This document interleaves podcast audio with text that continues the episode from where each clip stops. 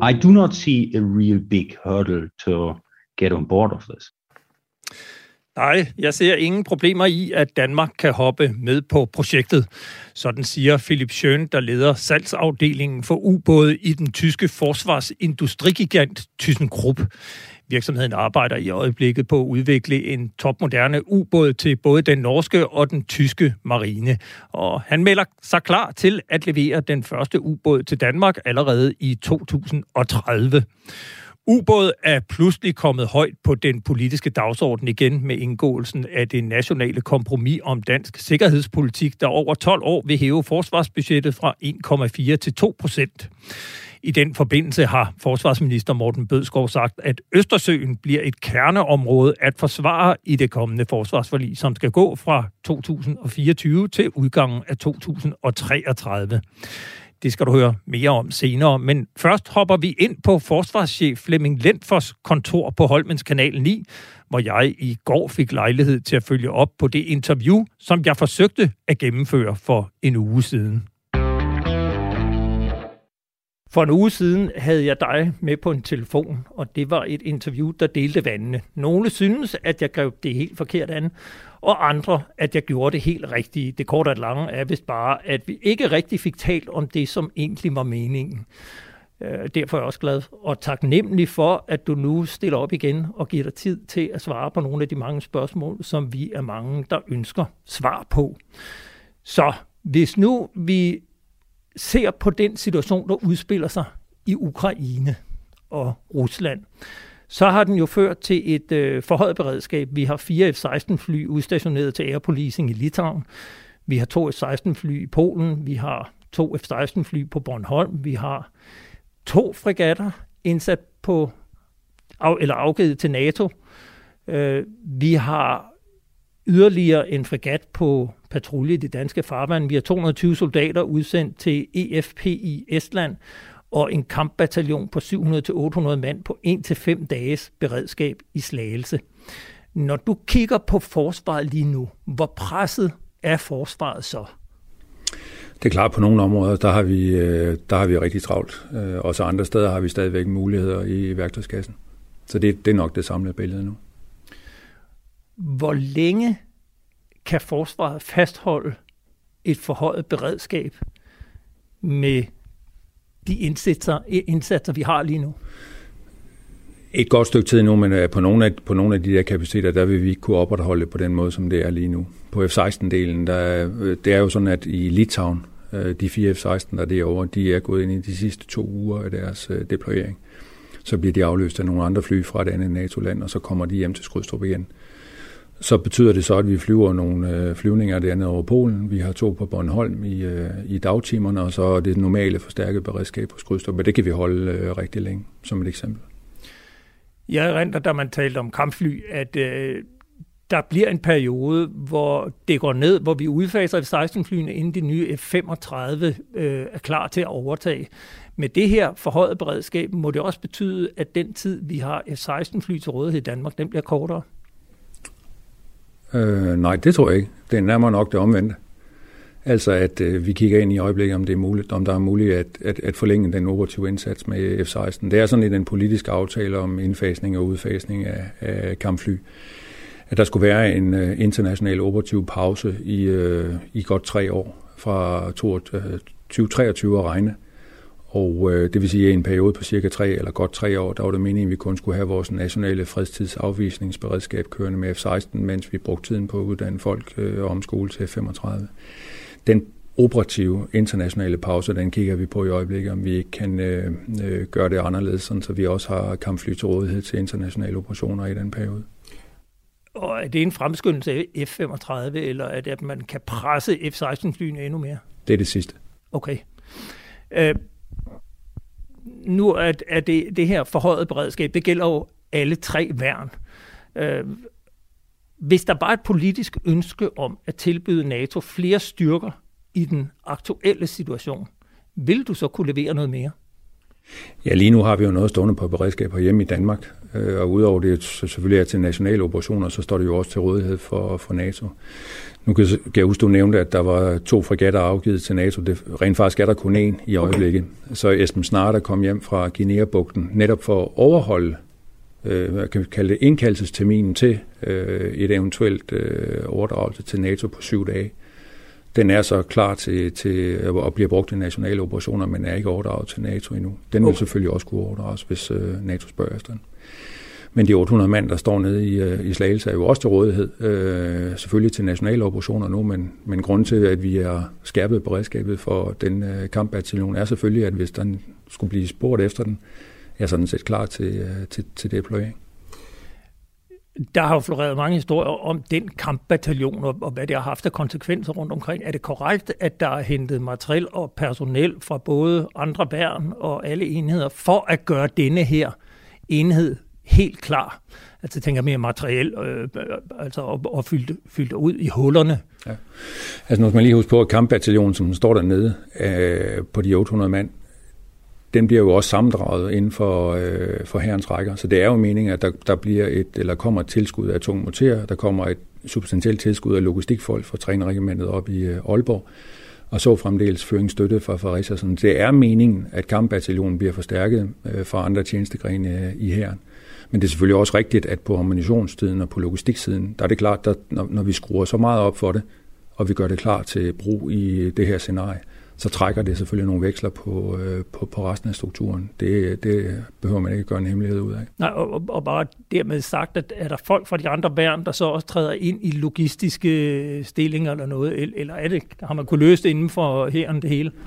Ja, nu, nu, der bliver der i virkeligheden okay. lidt svarskyld. Jeg, jeg kan ikke huske, at der er fra andre værn, men det kan godt være noget på føringsstøtten, ja. fordi det er jo en værnsfælles uh, føringsstøtte, vi har, så det, det, det kan jeg simpelthen ikke huske. Så blev der jo indgået et nationalt kompromis om dansk sikkerhedspolitik den 6. marts, ja. hvor øh, det blev fastslået, at Danmark i 2033 skal nå op på 2%. Er det korrekt forstået, at du anbefalede det politiske niveau, at Danmark først skal nå op på de her 2% af BNP i 2033? Nej, det er ikke rigtigt.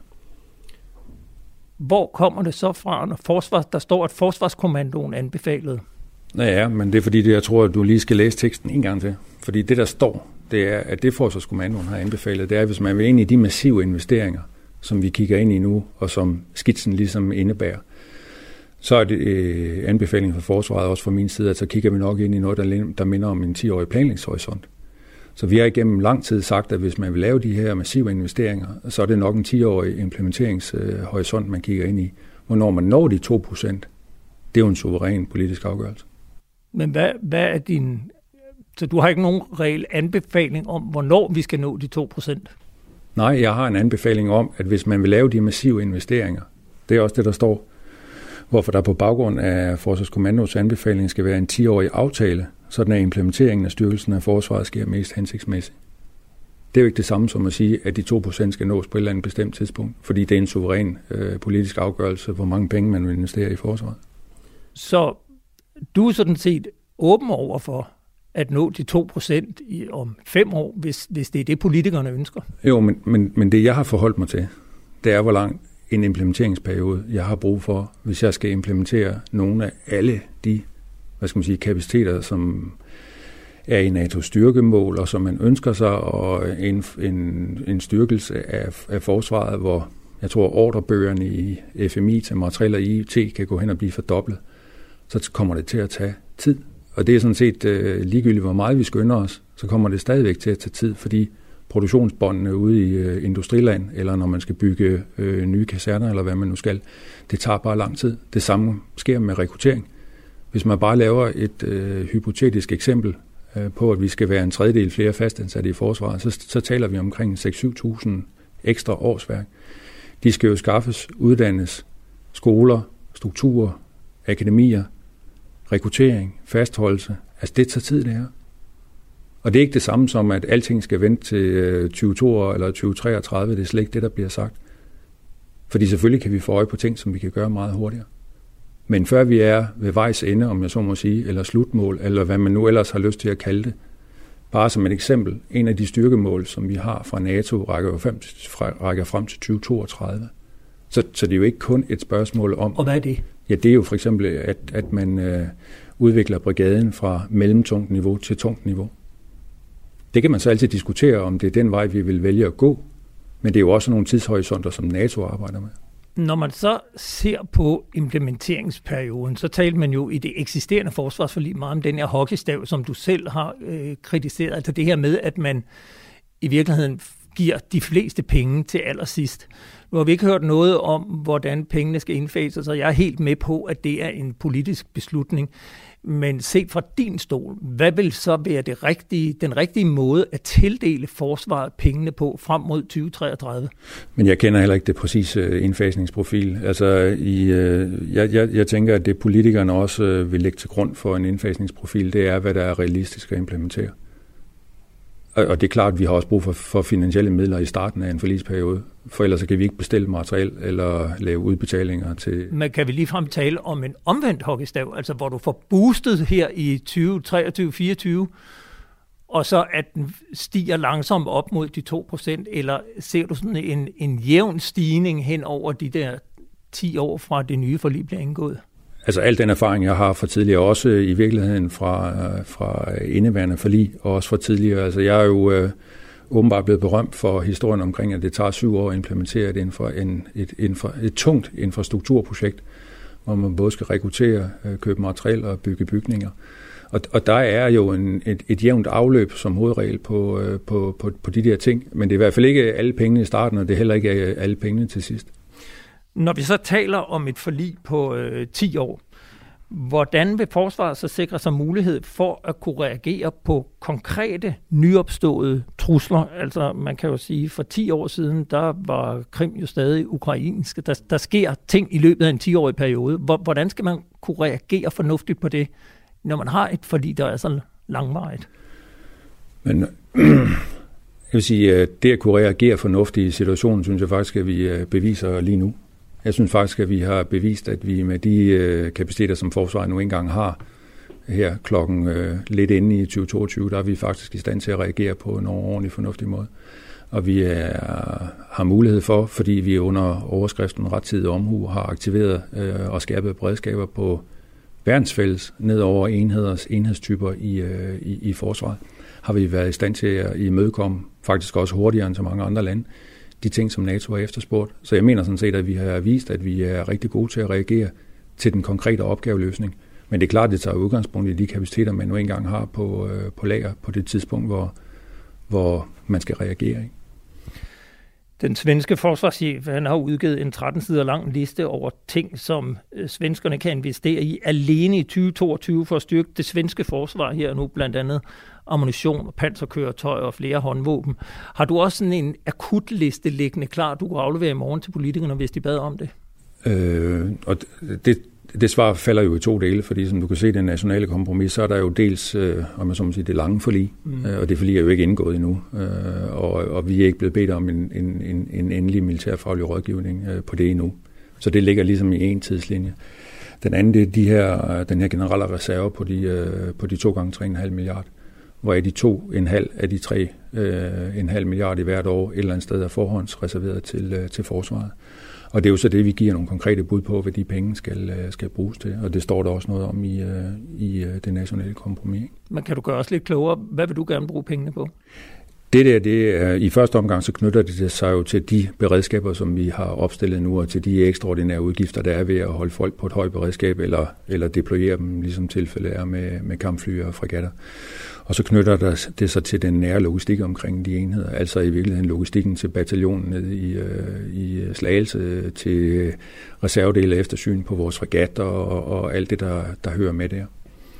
Og, og det vil sige, at i den engangsinvestering, eller den reserve der på 7 milliarder over to år, der ser du ikke, at der er afsat penge til akutte investeringer, som skal være mere materiel og noget. Det er simpelthen til til beredskab og, og øh, drivmidler og den slags. Ja, som det ligger nu, er det til, at, at vi kan håndtere vores værtsnations støtte, hvis der skulle komme fremmede øh, styrker ind over, eller allierede styrker ind over, øh, over Danmark, i Esbjerg og hvad ved jeg.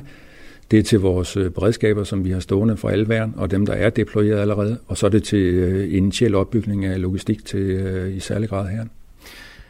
Øh, statsministeren Mette Frederiksen, hun sagde på pressemødet den 6. marts, at vi vil styrke det danske forsvar markant på den korte bane. Mener du, at det danske forsvar bliver styrket markant i løbet af de næste to år? Altså, hvis i forhold til de der reserver, som er, som er afsat her, så, så er de i hvert fald, øh, det er i hvert fald en passende størrelse til at dække de umiddelbare udgifter, som ligger øh, i form af de skærpede beredskaber. I forhold til det længere perspektiv, så som jeg kan se det, og som jeg har forstået, at, at, at der er taget beslutning om, så ligger det jo over i, øh, i et forlig, ikke? og en forlisforhandling. Men, men det vil så også sige, at der reelt set ikke er nogen styrkelse andet, end at vi anvender det, vi hele tiden har haft. Ej, der er den styrkelse i det her, at vi jo begynder at opbygge ammunitionslager, og nu er det småkalibrede ammunition, og de ting, man kan nå at anskaffe i 22 og 23, at, at det bliver bygget øh, op i væsenhed i forhold til, øh, hvor vi var for en 3-4-5 år siden. Men kan man kalde det at styrke det danske forsvar markant? Det, det, det ved jeg ikke. Det må du spørge statsministeren om. I en artikel på Altinget fra oktober, der er du citeret for at sige, at vi skal ikke bare købe mere det samme. Flere kampvogne, flere skybe og flere fly. Der er nogle andre investeringsområder, som jeg tror kommer før vi fortsætter med at købe flere platforme, eller dem, som vi har i forvejen. Mener du fortsat, at forsvaret har mere brug for nye server og computersystemer end flere konventionelle kapaciteter som kampvogne, missiler og kampfly? Jeg er i hvert fald helt sikker på, at alle de gode øh, platforme, som vi har købt allerede, at de skal hægte sammen i et, øh, i et digitaliseret netværk for at få den maksimale udnyttelse ud af det. Eksempelvis så er 35 fly jo en, en fantastisk øh, overvågningsplatform, og de data, som det fly kan indsamle, er vi jo nødt til at kunne anvende bredt i, øh, i forsvaret, og det skal der en gennemgribende digitalisering til. Nu tror jeg sådan set, at det forlig og den forlisramme, som er øh, udstukket af politikerne, giver mulighed for, at vi kan gøre det her på, på en og samme gang og en og samme gang. Hvad, hvad mener du med det? Altså, at vi også kan købe ja, ja. materiel? Ja, det, det, altså vores rådgivning inden for de rammer, der ligger nu, og nu, nu øh, kender jeg jo ikke øh, et, et forlig, men, men vores rådgivning går klart på, at man kan sige, at der er tre klumper. Der er noget med robusthed, der er noget med de umiddelbare lager, øh, der er noget med balancer i forsvaret, som skal genoprettes. Så har vi en gennemgribende digitalisering, som vi helt sikkert får brug for. Og så er der jo en række nye kapaciteter, øh, ja, han er sagt i alle væren, som, øh, som, som står på, øh, på den sædel, der skal til, også for at opfylde de øh, styrkemål, som NATO kommer med. Kan du prøve at gå lidt i dybden med en digitalisering, siger du? Hvad mener du med en digitalisering? Jamen det kan jeg sådan set sagtens. Altså der er, for det første, så kan man sige, at, øh, at den... Øh, digitale motorvej, som vi har bygget hele øh, forsvarets øh, indre liv på, den, øh, den skal moderniseres og gøres klar til, at vi kan bygge to ting, eller videreudvikle to ting, der står oven på det. Det ene det er sådan vores virksomhedsstyring, vores normale økonomistyringssystemer og logistiksystemer, og der, hvor alle vores reservedele og sådan noget er, er indeholdt. Det er jo SAP-systemet. Og med et over i en anden søjle, der skal vi have hægtet alle de operative systemer sammen, sådan så kampvogne er hægtet sammen med skibe, så skibe er hægtet sammen med fly, og det hele i virkeligheden kan, kan rummes i nogle øh, operative hovedkvarterer, hvor vi har det samlede overblik over, hvad det er, vi laver, så vi kan udnytte vores kapaciteter på den bedst mulige måde. Det lyder som et gigantisk IT-projekt. Det er ikke et projekt, det er mange øh, IT-projekter, men det er et IT-projekt. Det er den digitaliseringsbestræbelser, som alle vestlige forsvar de løber efter i øjeblikket for at, øh, at, at få hånd om. Så det er jo ikke noget særskilt øh, øh, dansk, kan man sige. Du siger der i artiklen i øh, Altinget, at vi skal købe nogle bygninger, og vi skal bygge, øh, og vi skal købe nogle datacenter, og så skal vi se at komme i gang.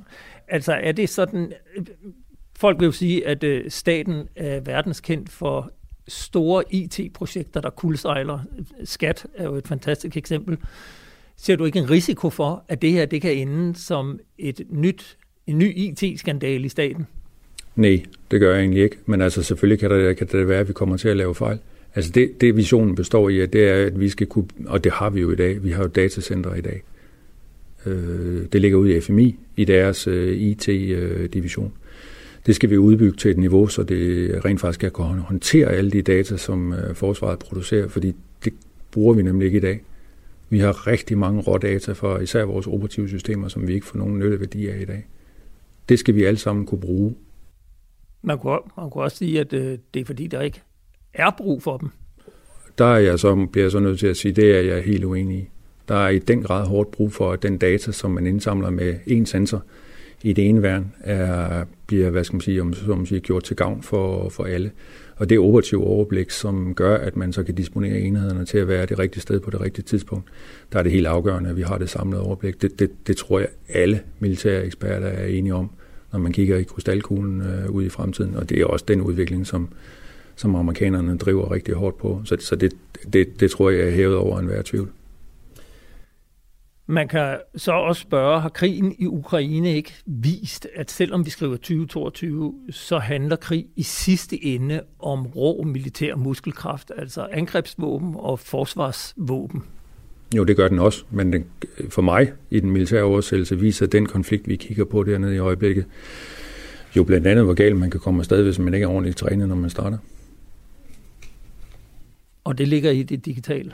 Nej, det ligger jo i, at du er i stand til at udnytte dine materialsystemer, at du er i stand til at udnytte, at du ved, hvor din modstander er, hvor du selv er, hvor dine reserver er, hvor din logistik er, og du kan få det orkestreret på en rigtig måde, så du kan lave værnsfælles operationer. Det jeg ser dernede, det er jo, at evnen til at lave værnsfælles operationer, den måske ikke var helt så god, som man havde håbet på. Og det har rigtig, rigtig meget at gøre med de mennesker, og hvordan de er uddannet. Det er noget af det militære, som vi selvfølgelig sidder og kigger på. Der er flere af partierne, der har meldt ud, at de gerne ser den danske ubådseskadre genoprettet. Og jeg kan også forstå, at øh, forsvarsministeren Morten Bødskov, han siger, at et kerneområde at fokusere på, det er hele Østersøregionen her i, i det kommende forlig. Mener du rent militærfagligt, at det giver mening at diskutere et nyindkøb af ubåd? Som det ligger lige nu, så, så må jeg sige, at, at, øh, at den pakke, som jeg gerne vil rådgive øh, øh, politikerne om på et eller andet tidspunkt til sommer, gætter jeg på. Der tror jeg alligevel forbeholde mig retten til at, øh, at, at gøre det færdigt, inden jeg kommenterer på enkelte kapaciteter. Jeg kan godt se ude i mediebilledet, at der er rigtig mange, som har rigtig mange idéer om alting. Men, men jeg tror også lige af respekt for den politiske proces, at jeg vil vælge med at øh, udpege øh, ting og sager, indtil vi når det længere frem. Men øh, jeg fortæller, at vi har talt med ThyssenKrupp, som producerer ubåde, og som jo lige nu er i gang med at udvikle en øh, ubåd til tyskerne og nordmændene, som blandt andet skal operere i Østersøen. Og ThyssenKrupp fortæller, at Danmark sagtens skal hoppe med ombord i projektet, og den første ubåd kan ligge klar på Holmen eller Korsør, hvis det skulle være. Skal vi meddele ThyssenKrupp, at vi er interesserede? Men, men igen, vi er tilbage til, til det, jeg sagde lige før, at, at den militærfaglige rådgivning, som, som vi som forsvar gerne vil give til politikerne, det kommer vi til at vente med, indtil vi når frem til sommer, med mindre tidsplanerne de bliver, de bliver lavet om. Men det samme kunne du sige om F-35, om luftforsvar, om øh, brigade fra mellemtung til tung, til missiler, til fregatter og offensiv defensiv. Altså, der er jo rigtig mange ting, som vi skal overveje og som vi skal pakke. Også i forhold til NATO's styrkemål og den samlede konklusion, som selvfølgelig også afhænger af, hvordan indfasningsprofilen er på, øh, på økonomien og det realiserbare, den er vi jo ikke øh, færdige med at lave endnu. Der er jo rigtig mange lande, der har øh, reageret meget kraftigt her på baggrund af krigen, netop fordi, at for et år siden, der var det jo reelt set fredstid, og øh, man kunne lave langtidsplanlægning, hvor, hvor mange lande, de ligesom har skiftet gear her på grund af krigen. Der er ikke meget af det, som jeg hører dig sige, der er en reaktion på selve Ukrainekrigen. Det er mere sådan de meget lange perspektiver frem mod et 10-årigt forlig. Har der slet ikke vist sig nogen helt sådan konkrete, aktuelle kapaciteter eller materielle investeringer, som du gerne vil gøre på den helt korte bane, eksempelvis pansrede mandskabsvogne, kampvogne, våben eller noget, hvor du har sagt til øh, politikerne, det er det her, vi har brug for lige nu, og det skal købes nu. Og eventuelt altså nogle af de her ting, som vi allerede har, hvor vi bare kunne sende en bestilling, uden at det skal i udbud, så vi kan få fyldt øh, både med reservedele og materielgenstande i særlig grad inden for logistik, som vi kan nå at anskaffe hurtigt, som kan anskaffes hurtigt. Det er ikke et spørgsmål om at nå det, det er et spørgsmål om, hvor lange leveringstider der er. Der er jeg helt med på det, du siger. I forhold til det med udbudsregler og sådan noget, så tror jeg også lige, at jeg vil henvise til det, der faktisk står i øh, den nationale kompromis, nemlig at, øh, at aftalepartierne er enige om, at den nye sikkerhedspolitiske situation understreger de væsentlige nationale sikkerhedsinteresser. Det er en sætning, som man ikke har set før fra politisk niveau. Her står der, at når vi har brug for det, og hensyn til forsyningssikkerhed og den slags ting, så går vi ikke i udbud på normal vis. Det er det, der står i den tekst der. Det er det her, det åbner mulighed for. Så vi er fuldstændig klar over, at gamle kendte, normale og i den her sammenhæng langvarige udbudsprocesser, at det skal vi selvfølgelig finde nogle veje udenomkring for at kunne bestille hurtigt. Det er jeg helt med på. Men er der så nogle helt aktuelle, konkrete køb, du gerne vil gøre akut på baggrund af den situation, du står i nu? Jo, men der er jo mange af de langsigtede ting, eller ting, som har en langsigtet implementering, som kan bestilles øh, relativt hurtigt i lyset af det, jeg siger. Det er klart, den rådgivning giver vi selvfølgelig til, øh, til det politiske niveau, men det skal også lige hænge sammen, sådan så vi ikke øh, bestiller en hel masse, som vi efterfølgende ikke er i stand til at implementere, fordi vi i virkeligheden ikke har givet os øh, de uger og måneder til at planlægge det her på en ordentlig måde. Og jeg kan jo se, at øh, der er rigtig mange, der henviser til det tyske eksempel om de 100 milliarder euro, Præcis. Som, som den tyske kansler udstak en, en, en søndag for tre uger siden, eller hvornår nu var. Og jeg vil bare sige, sådan som jeg forstår de tyske planer, så er det jo en 10-årsplan. Altså for det første, så bliver det en fond, som skal stemmes ind, eller som skal indskrives i den øh, tyske forfatning. Det skal der to tredjedels flertal til nede i Bundestag. Den øvelse er ikke slut endnu. Og så vidt jeg forstår, så er et af de øh, første eksempler på en investering, som, øh, som den fond kommer til at bidrage til, det er 35 fly. Øh, det er så åbenbart en beslutning, som, som Tyskland har taget af, af forskellige årsager.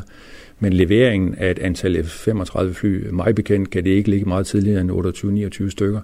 Så de 100 milliarder euro, som tyskerne også taler om her, er jo noget, som kommer til at ligge i en årrække efter 2022. De kan jo ikke investere for 100 milliarder euro i 2022. Øh, det er helt uden for, for rækkevidde. Men så er vi tilbage til spørgsmålet. Er der noget, du helt akut og helt konkret gerne vil investere i, og jeg er med på, hvis der er noget, du ikke vil sige sådan af sikkerhedsmæssige årsager, men du kan bare sige, øh, om, om der er nogle ting, hvor du har sagt til politikerne, det her, det skal vi have købt nu.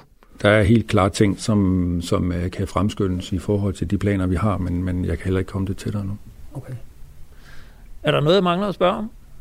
Jeg tror, de næste 10 år, altså, altså jeg, jeg gider ikke engang gå ind i, hvornår man regner de 10 år fra, sådan noget. Det, det, må, jeg, det må alle dem, der skriver jo øh, øh, have en mening om. Men jeg tror, de 10 år vil være en stor lang vandring, hvor vi er super utålmodige, men samtidig så synes vi, det er en lang sprint. For så travlt får vi, hvis det her det skal lykkes. Men der må vel, altså alt andet lige, når man så ser på den konflikt, der er, og den krig, der er, ja, ja. Med, med alt det, der er af mangler og frustrationer rundt omkring. Altså der tænker jeg jo på alt lige fra køretøjer, altså IKK'er, der ikke kan køre mere, og lastbiler, og altså hvor Hvis du tager... man hører jo mange, der siger, at vi kunne bruge de første rigtig mange milliarder bare på at blive klar med det dimensionerede forsvar, vi har i dag. Men det er der for så vidt enig i. Og det er da også vores tanke, at de første mange milliarder, altså, hvor det var, de skal gå til det. Det er derfor, jeg starter med at sige robusthed, forsvar i balance, og at det, vi startede på, det skal vi gøre færdigt, inden vi digitaliserer, og så køber en hel masse nyt. Så det, jeg har fuld forståelse for den utålmodighed, som folk har derude, øh, og at øh, og jeg lever så med alle de der ting, der bliver skrevet om, at vi ikke har forstået noget som helst her, hvor jeg er. Sådan noget. Det, det, må, det må vi jo leve med. Men, men, men realiteterne i jernindustrien, om man så må sige, det er noget eller det der, som, øh, som, som jeg forklarer her. Det er godt. Så vil jeg sige øh, tak, fordi at, uh, jeg fik lov at interviewe dig igen. Selvfølgelig. Ingen problemer. Det er du er som altid velkommen. Ja, tak. Du lytter til Frontlinjen her på Radio 4. Mit navn er Peter Ernst ved Rasmussen, og jeg kan nu byde velkommen til Michael Åstrup Jensen, udenrigsordfører for Venstre og næstformand i Udenrigspolitisk Nævn. Du var øh, med, eller er for Venstre, som et af de fem partier, der står bag det her nationale kompromis, og Michael Åstrup Jensen, netop det kompromis. Det består af en generel reserve på 7 milliarder kroner, der skal styrke forsvaret på kort sigt, og en styrkelse af forsvarsbudgettet på længere sigt. Og jeg kunne godt tænke mig indledningsvis at fokusere på denne her generelle reserve. På pressemødet, der var dit eget parti med til at præsentere denne her ekstra bevilling på 7 milliarder kroner over de næste to år. Det kan lyde som en meget stor indgangsbevilling, men realiteten er jo nok, at de penge går til ubetalte regninger og en masse udgifter, der ikke vedrører forsvaret. Ifølge forsvarschefen så betyder bevillingen, at han kan betale for det forhøjet beredskab i alle tre værn, og måske få fyldt op i de kritisk tomme ammunitionslager, men det er så også nogenlunde det. Mener du, at I styrker det danske forsvar forsvar markant på den korte bane med den aftale, som Venstre har været med til at indgå? Og i lyset af, hvilken Prøv, du får lige lov at starte forfra. Jeg havde åbnet for den forkerte kanal. helt i orden. ja. men, men, men svaret er, øh, at, øh, at det mener jeg helt klart. Men det skal selvfølgelig ses i lyset af, hvad det er for en situation, som forsvaret er i. Fordi jeg anerkender klart, øh, at øh, vi havde sparet for meget. Det er jo en af grundene til, at Venstre jo faktisk havde tækket og bedt og, og blevet støttet op af alle de andre blå partier i, at vi skulle have forhandlingerne, øh, og vi skulle have dem hurtigst muligt, at vi skulle tilføre milliarder til forsvaret.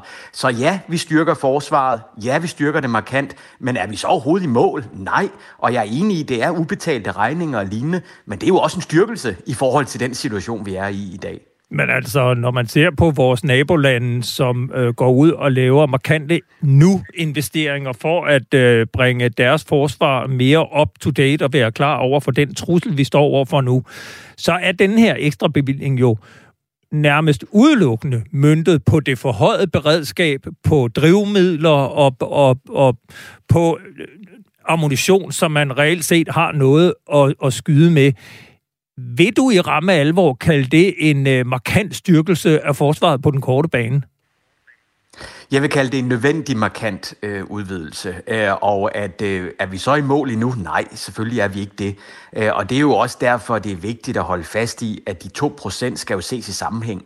Øh, at øh, det simpelthen er de 2%, som er målet, fordi så er det, vi får det nødvendige forsvar, som også kan sikre det, som bliver efterspurgt for eksempel af NATO.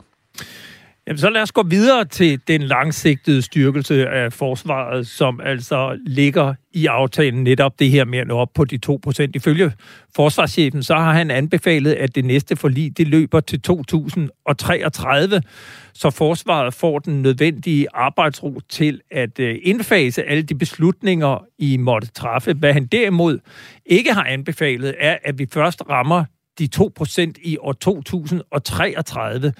Så hvis politikerne beslutter, at det skal ske tidligere, så kan forsvaret sådan set godt levere det.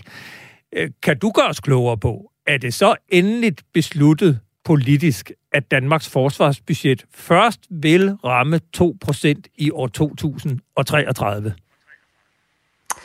Altså, jeg tror, det er vigtigt at holde fast i, hvad navnet på hele aftalen er, nemlig det nationale kompromis. Øh, fordi det er et kompromis. Altså, vi har på den ene side blå partier, der er blandt mit eget, øh, som sagde, at vi ønskede at få det effektueret meget hurtigere. Altså, vi talte selv om for eksempel en otteårig periode. Så havde vi de røde partier, uden at afsløre alt for meget for forhandlingerne, som havde en markant, som i markant længere tidshorisont. Øh, og derfor så måtte vi jo lave et kompromis, når vi nu er øh, de partier, som blev nødsaget til at finde sammen, som det var. Øh, og det er så blevet de her cirka 10 år. Øhm, og er at det noget, der kan ændres? Jamen svaret er ja, men det er jo så noget, aftalepartierne skal være enige om, altså det vil sige kompromispartierne. Og det forventer jeg da, at det er der en mulighed, alt afhængig af, hvad der kommer til at ske. Altså for bare øh, få måneder siden havde jeg ikke drømt om, at vi kunne lave det nationale kompromis om de 2%. Så det kommer jo helt an på, hvad Putin øh, gør, og hvad andre lande gør. Og, og det er jo ikke nogen hemmelighed, at Schulzes tale i Tyskland var jo nok det, der gjorde, at forhandlingsklimaet også i Danmark blev markant nemmere i forhold til at lave en aftale om de 2%. Så på den måde er der en masse ting, der kan ske, som så lige pludselig også øh, øh, udmyndter sig i øh, Danmark. Ja, og der skal vi måske lige nævne for, for lytterne, at øh, uh, Olaf Scholz han gik på uh, den tyske, øh, i den tyske forbundsdag og sagde søndag efter, at uh, Rusland havde invaderet Ukraine om torsdagen, at han vil tilføre i en engangsbevilling 100 milliarder euro til det tyske forsvar allerede i år, og derudover så ville han hæve det tyske forsvarsbudget fra 1,5 procent og op til 2 procent i løbet af to år, altså en, en markant stigning. Og det kan jo føre mig frem til at stille dig spørgsmålet, Michael Ostrup Jensen, med, med sådan en meget klar politisk udmelding fra vores naboland mod syd, som vi normalt godt kan lide at ligge skulder om skulder ved. Kan du så forstå de mange eksperter og analytikere fra både ind- og udland, der har kritiseret Danmark for at reagere øh, det, som nogle kalder fodslæbende på en meget akut trussel fra Rusland? Det ved jeg ikke rigtigt, om jeg kan, fordi vi får jo også, altså øh, forsvaret har jo klart sagt, øh, at øh, det her det kommer til at tage tid, og fordi forsvaret var så langt nede, jamen så er det noget, der vil tage noget tid at effektuere. Det hørte du jo også selv forsvarschefen sige til dit interview, det er, at det bliver en lang sprint. Så det der med at kunne lave for eksempel en tysk model med to år, altså det er vi blevet kraftigt advaret imod. Altså det hvis man får at vide, det kan ikke lade sig gøre, øh, for at sige det som det er. Øh, og, og, og derfor så bliver det nødt til at tage flere år. Skulle det så tage de 10 år? Nej, det kunne godt gøres hurtigere, men der er det så som sagt det politiske virkelighed, der er. Men to år, det vil være totalt umuligt, så jeg mener ærligt talt, alene det, vi har en aftale om de 2 procent, det var jo ikke det klima, der var i Danmark for bare få år siden. Der var det jo altså kun få partier, som talte om, at vi overhovedet skulle fremrykke forhandlingerne, og at vi skulle lave en plan for de 2%. Så vi har lavet nogle, skal vi roligt sige, kæmpe landvindinger i forhold til os, der ønsker et stærkere forsvar.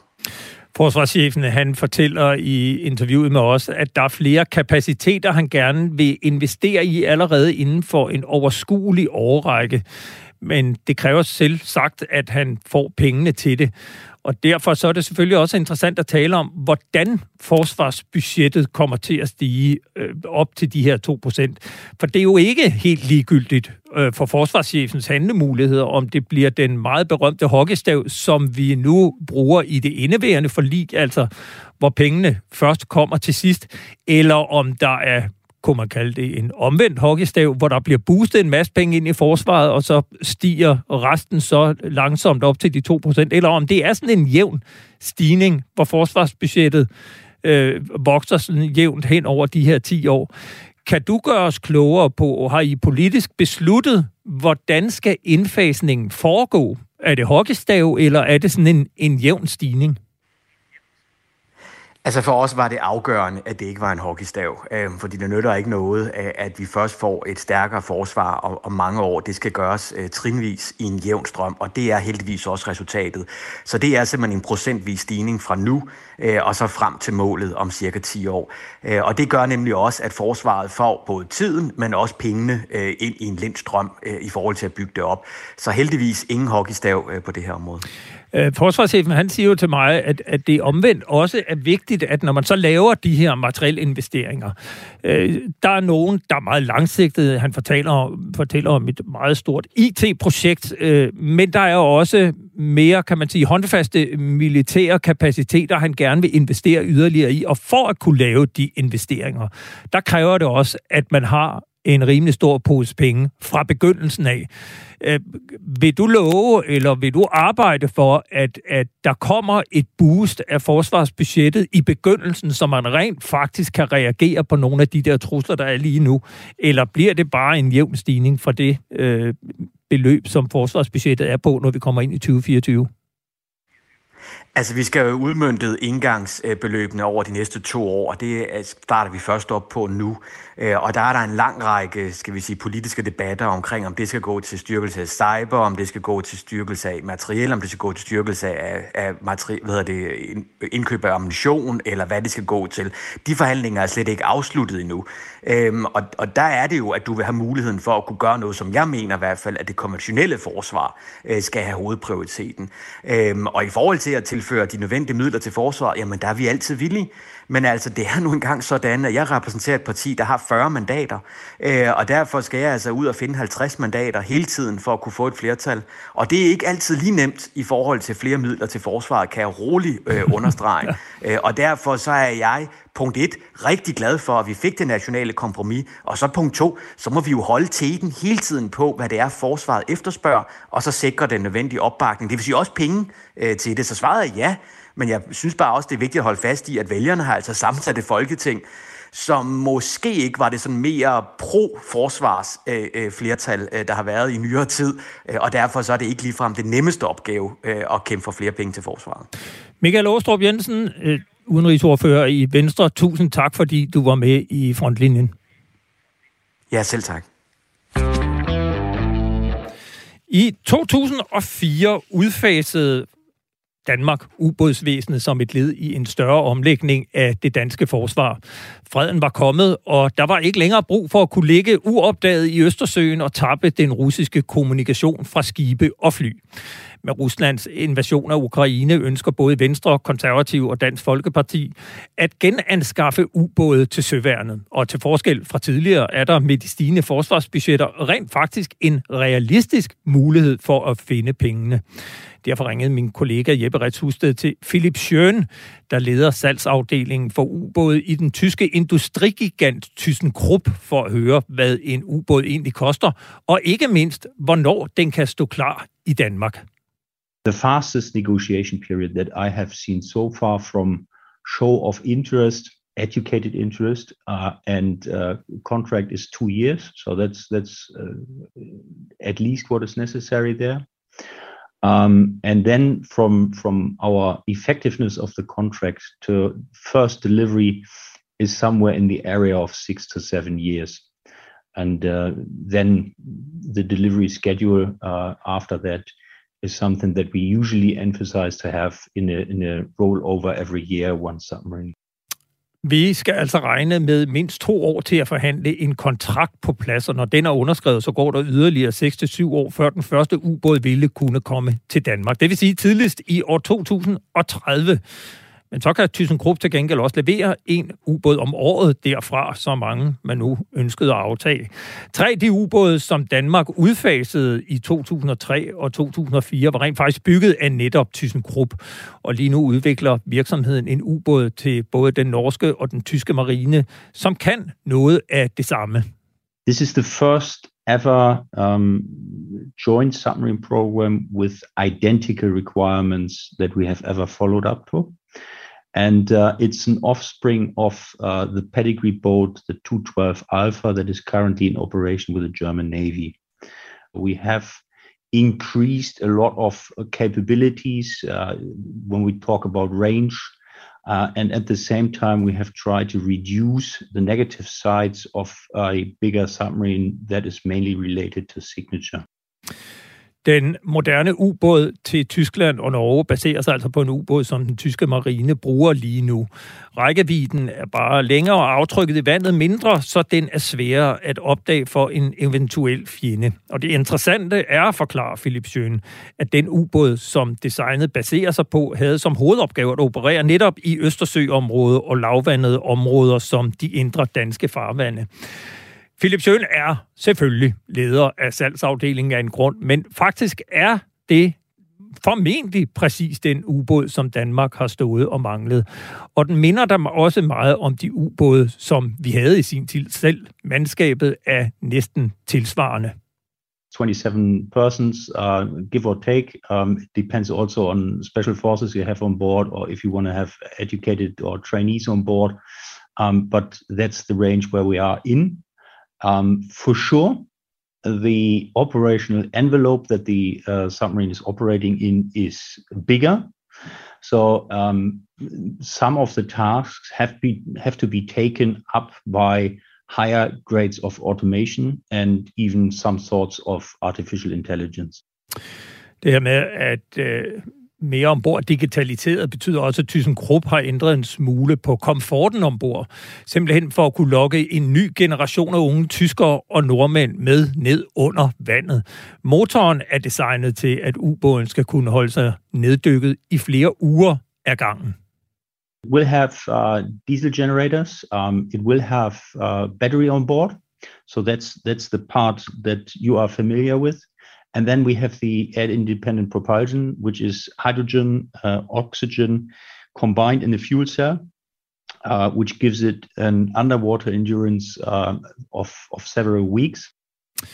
Selvom ThyssenKrupps ubåd bliver bygget i samarbejde med den tyske og norske marine, så mener Philip Schøn sagtens, at Danmark vil kunne hoppe med ombord. Absolutely. I have not uh, discussed that with our customers, but I know that they are actively talking to other European and NATO submarine operating navies, there is definitely a potential to, to jump on board uh, of the project with, with own procurements, or even if uh, it's more of interest, uh, first being familiarized with the program. But that's a G2G decision.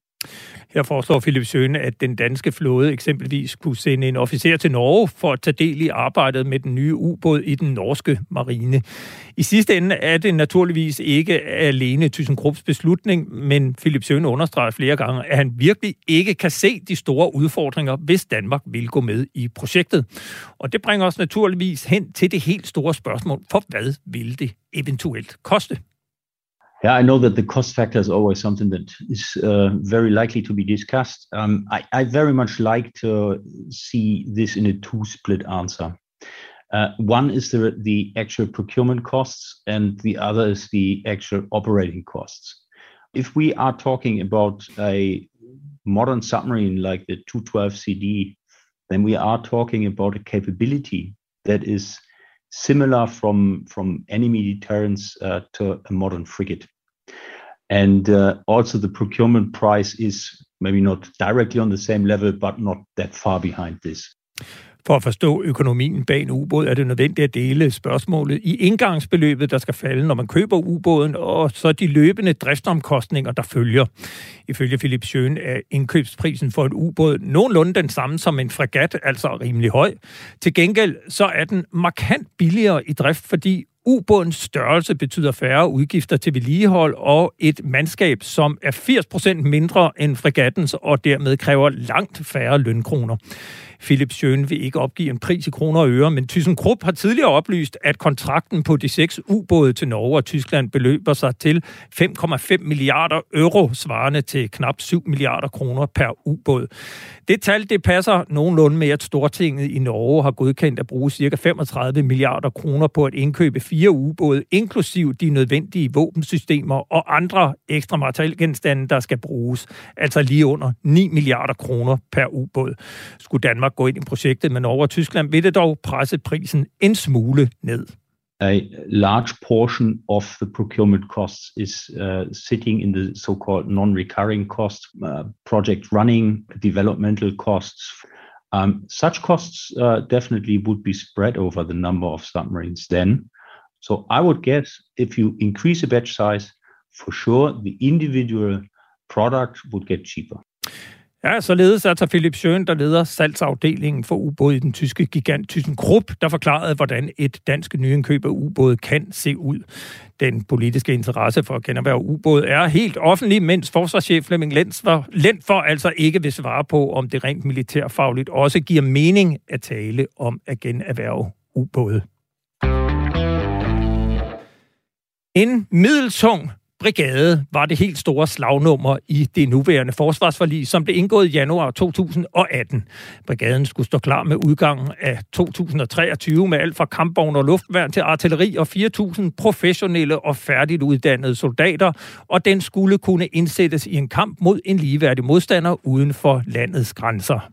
Det er en god aftale for forsvaret. Det er det, fordi den styrker forsvaret i forhold til de opgaver, vi løser i dag, og i forhold til de opgaver, vi ser ud i fremtiden. Så det er et rigtig godt svar på det NATO militært set efterspørger fra, fra Danmark.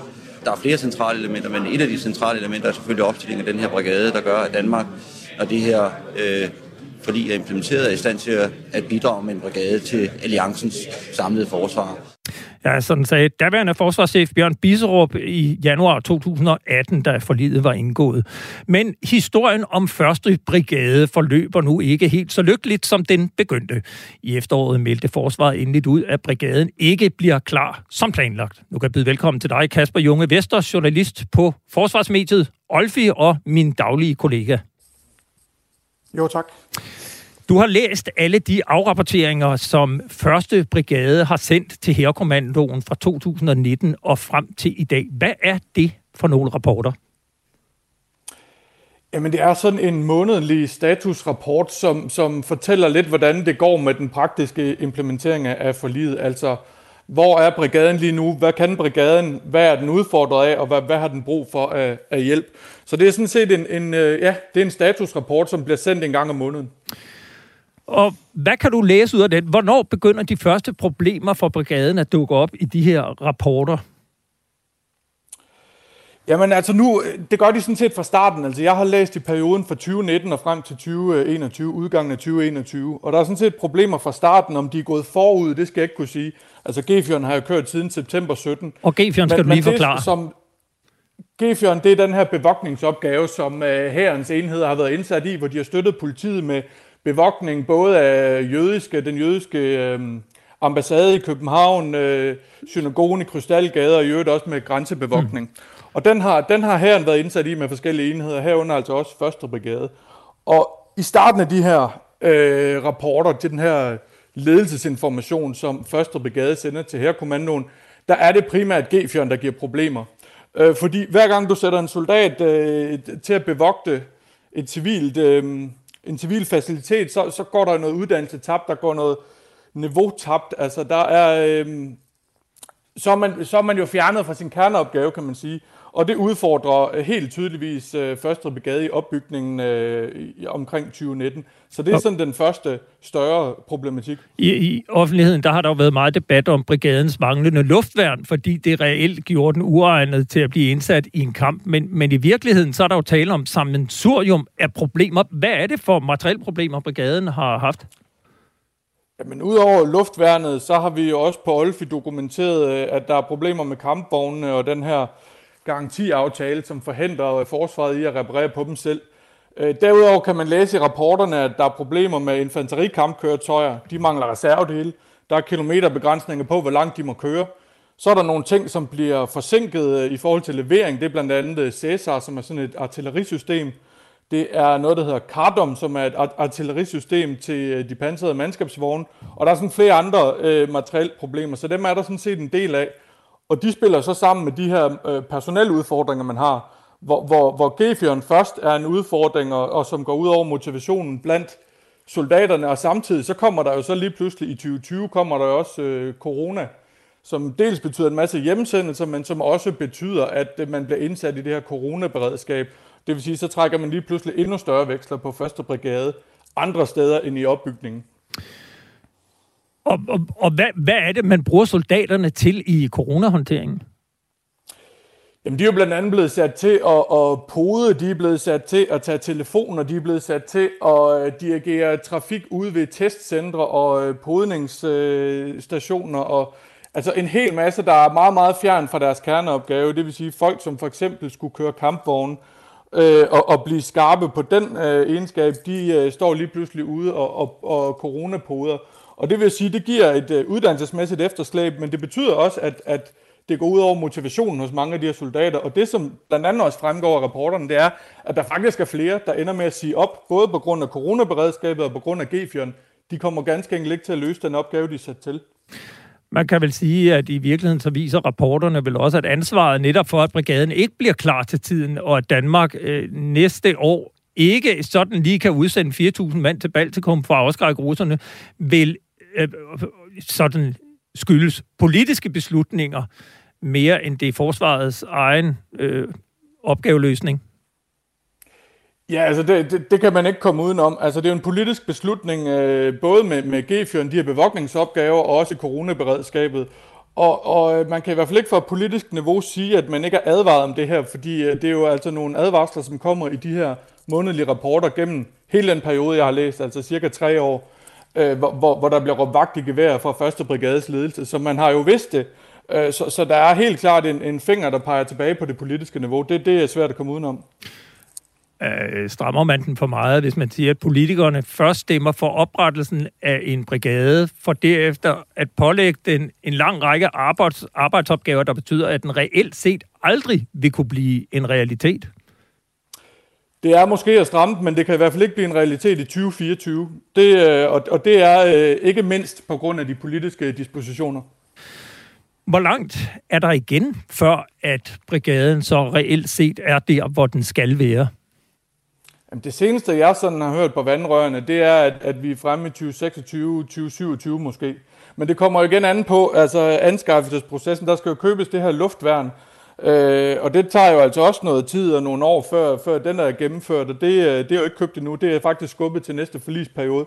Så det afhænger både af, øh, får, man, får man løst personelproblemerne, der er mange vakancer og, og lav bemanding forskellige steder, og får man styr på materielsiden. Øh, men, men det er nogle år ude i fremtiden.